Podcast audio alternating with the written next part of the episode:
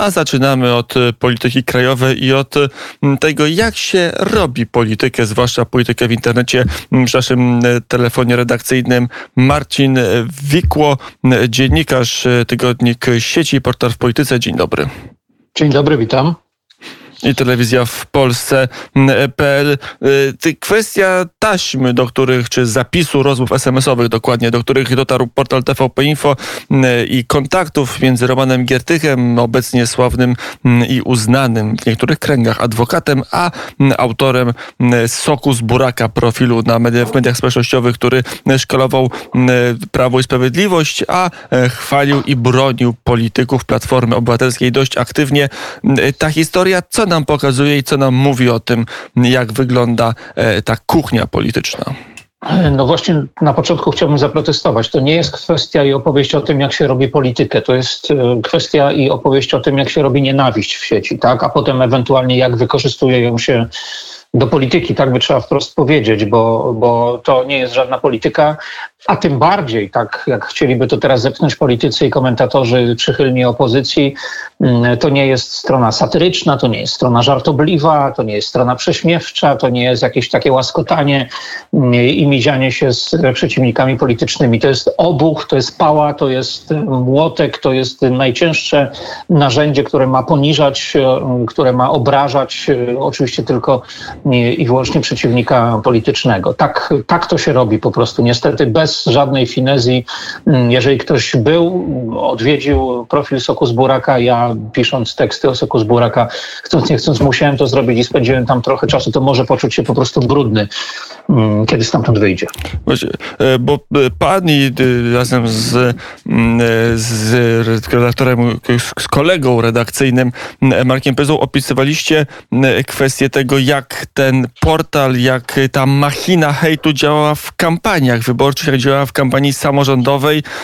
Jaki jest tego wniosek? Czy tego typu hejtem mo- można w Polsce wygrywać wybory?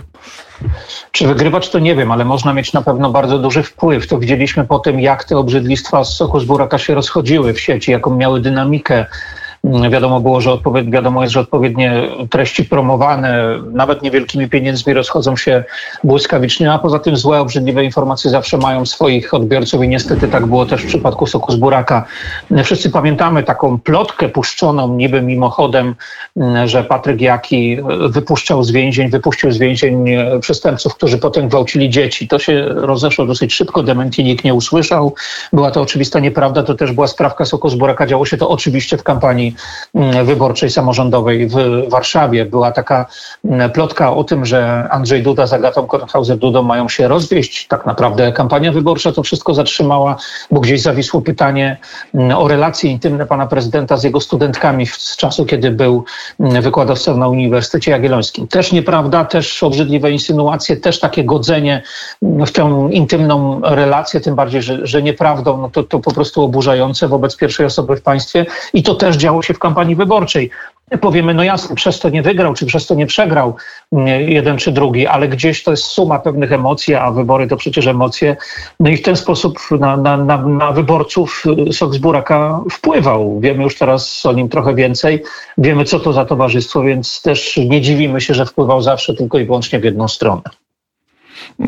A co nam mówią te taśmy nowego? Bo w waszych tekstach i pana redaktora wspólnie z, z, z Markiem Pyzą już było dość jasno pokazane, że są powiązania między Platformą, między partią, a między hejtem. Że to w zasadzie partia polityczna trochę tym hejtem, można powiedzieć, zarządzała w sieci. Czy chciała zarządzać, chciała go wykorzystywać, chciała na niego użyć pieniądze.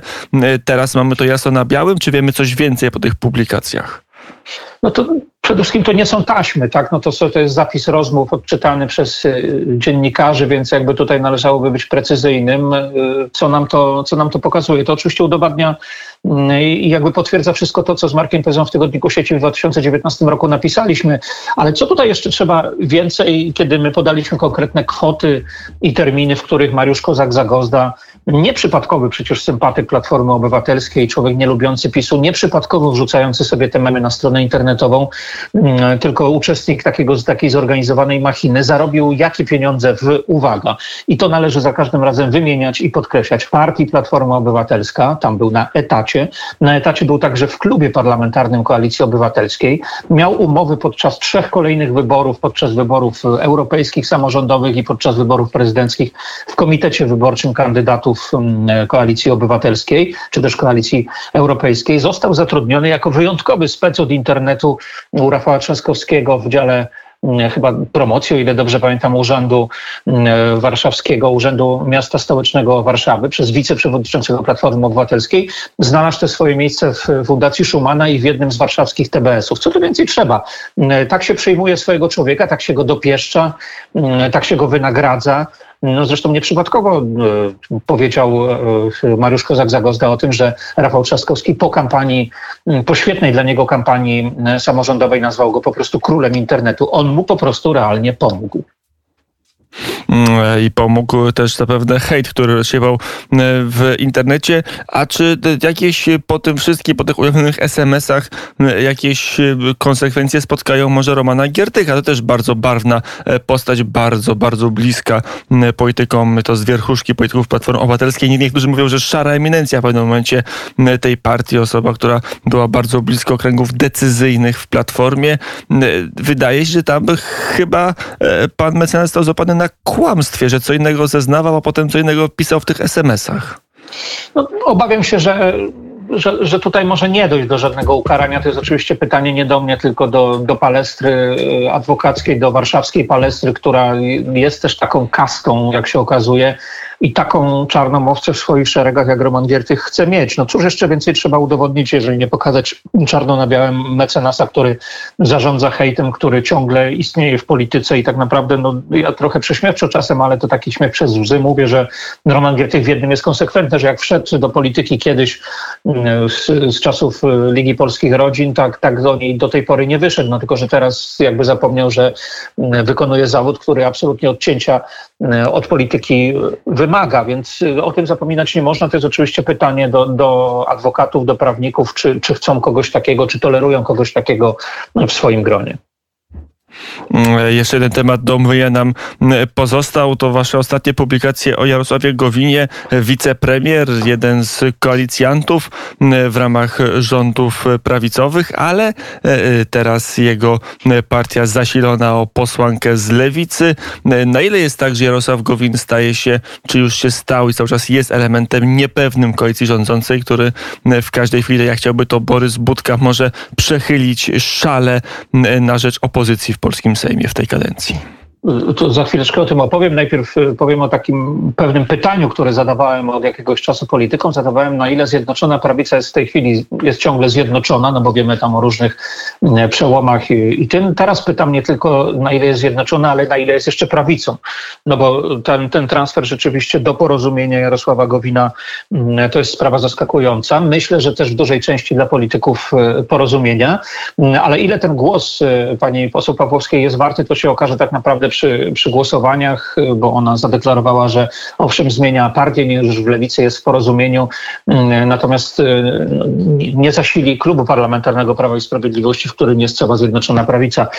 To oczywiście świadczy o tym, kto odszedł, kto zaoferował swoje usługi, czyli pani poseł Pawłowska, ale też o tym, kto te usługi przyjął, czyli Jarosław Gowin i to, i to porozumienie. To ma być niby taka demonstracja siły, ale ja to oceniłem w komentarzu na portalu w Polsce kropka pe el w ten sposób, że to jest też taki sygnał wewnętrzny, wysłany do Zjednoczonej Prawicy, a przede wszystkim oczywiście do Jarosława Kaczyńskiego. Drogi Jarosławie, ja mogę sobie pójść swoją drogą. Oczywiście najbardziej bym chciał w Zjednoczonej Prawicy funkcjonować, myśli sobie Jarosław Gowin, ale mogę też pójść swoją drogą i poparcia dla siebie nie muszę szukać tylko na prawicy, ale jak widzisz również i na lewicy. No i jest kłopot z Gowinem, tak? Jest kłopot oczywiście, bo, bo my też jakby słyszeliśmy z Markiem Pezą takie relacje, że już w dwa tysiące dziewiętnastym roku Jarosław Gowin swoim współpracownikom na dosyć szerokich spotkaniach mówił, że trzeciej kadencji z PiS-em już nie będzie, więc trzeba się umacniać, trzeba się budować i to się rzeczywiście w tym momencie dzieje po to, żeby w razie czego móc funkcjonować poza Zjednoczoną Prawicą albo w jakiejś innej konfiguracji. Kolejna tego odsłona była przy przełożeniu wyborów prezydenckich.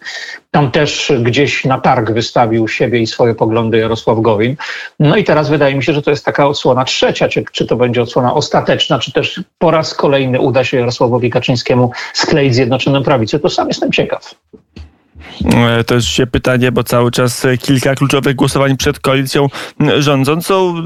Cały czas mam w tyle głowy taką, takie zdanie, które nam ten radionet wypowiedział kiedyś profesor Władysław Tofil Bartoszewski, poseł warszawski, poseł P S L u, który mówił, że na wiosnę była realna szansa, żeby obalić rząd.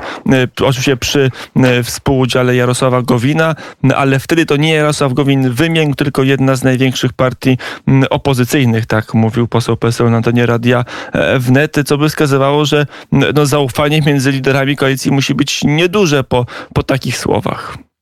Znaczy to, to mnie akurat dziwi, bo wszyscy trzej liderzy Zjednoczonej Prawicy, Jarosław Kaczyński, Jarosław Gowin i Zbigniew Ziobro, zdają sobie chyba sprawę z tego, że tak dobrze idzie tylko dlatego, że idzie wspólnie, że ta prawica rzeczywiście jest zjednoczona, już tutaj nie, nie żartując z tego zwrotu, a tutaj nagle się okazuje, że pewne takie osobiste ambicje, bo przecież nie tylko po stronie Jarosława Gowina, ale i trochę po stronie Zbigniewa Ziobro sprawiają, że gdzieś te rozłamy się pojawiają, co powoduje sytuację dla wyborców i obserwatorów polityki nie do końca zrozumiało, bo przecież ja pamiętam z kampanii prezydenckiej, kiedy było powiedziane, że no jeszcze tylko zwycięstwo Andrzeja Dudy i już przed nami, przed Prawem i Sprawiedliwością trzyletnia autostrada do tego, żeby zmieniać Polskę, żeby poprawiać życie Polaków. Tymczasem no, to się nie dzieje. Ta, ta koalicja ciągle zajmuje się sobą. Ja rozumiem, trochę abstrahując od pewnej o sytuacji, choć to trudne, od sytuacji covidowej, no to, to jednak pewne reformy, mam wrażenie, że są zatrzymane i, i są jakby zablokowane tym takim klinczem wewnętrznym. Dopóki to się nie wyjaśni, w którąkolwiek ze, ze stron, to mam wrażenie, że jesteśmy trochę zakładnikami tej sytuacji. Ani Zbigniew Ziobro, ani przede wszystkim Jarosław Gowin w tym, mam wrażenie, nie pomagają. Też na koniec pytanie, jakie są szanse, że Jarosław Gowin rzeczywiście będzie jednym z tych pięciu czy sześciu sprawiedliwych, których szuka Borys Budka, chociaż liczba tych sprawiedliwych musi rosnąć, bo teraz Paweł Kukiz jest bardzo blisko koalicji rządzącej, więc szeregi opozycji w Sejmie raczej topnieją, a nie rosną. Gdyby chodziło tylko o Jarosława Gowina i kilku, kilku posłów, którzy tak bezwzględnie go popierają, to chyba nie byłoby problemu, bo tak już mówiąc brutalnie, ta arytmetyka sejmowa byłaby do uzupełnienia. Ale tak jak mówię, z drugą strony jeszcze ciągnie tutaj Solidarna Polska i Zbigniew Ziobro i to jest już realny kłopot. Tutaj te, te rozmowy muszą być szersze i pewnie o bardzo, na bardzo wielu innych polach również oparte. No to jest pytanie, tak, czy tutaj da się, da się w jakiś sposób uzupełnić te, te deficyty, te odpływy ewentualne. To jest po pierwsze. Wypada z Zjednoczonej Prawicy wierzyć w fenomen Jarosława Kaczyńskiego, który można powiedzieć, że już nie takie układy sklejał, no ale z drugiej strony gdzieś z tyłu głowy mam te, te słowa z dwa tysiące dziewiętnastego już roku wypowiedziane przez Jarosława Gowina, że on jest tak naprawdę zdecydowany już na, na kierunek na zewnątrz, na wyjście, tak, na budowanie siebie, umacnianie siebie i gdzieś szukanie siebie z kimś, z kim będzie mógł kolejną kadencję być przy władzy, bo podobno taki jest jego cel, tak mówi bardzo, bardzo wiele osób jego partii. No, jakby popatrzeć na ostatnie kilkanaście lat już polskiej polityki, to nieważne, kto rządzi, zawsze przy władzy jest Jarosław Gowin. Jakby to on był trochę dysponentem tak, tak w fotelu premiera. Marcin Wikło, dziennikarz, portal W Polityce, tygodnik Sieci, telewizja w Polsce kropka pe el, był gościem Popołudnia W N E T. Bardzo serdecznie dziękuję za rozmowę. Dziękuję bardzo, wszystkiego dobrego.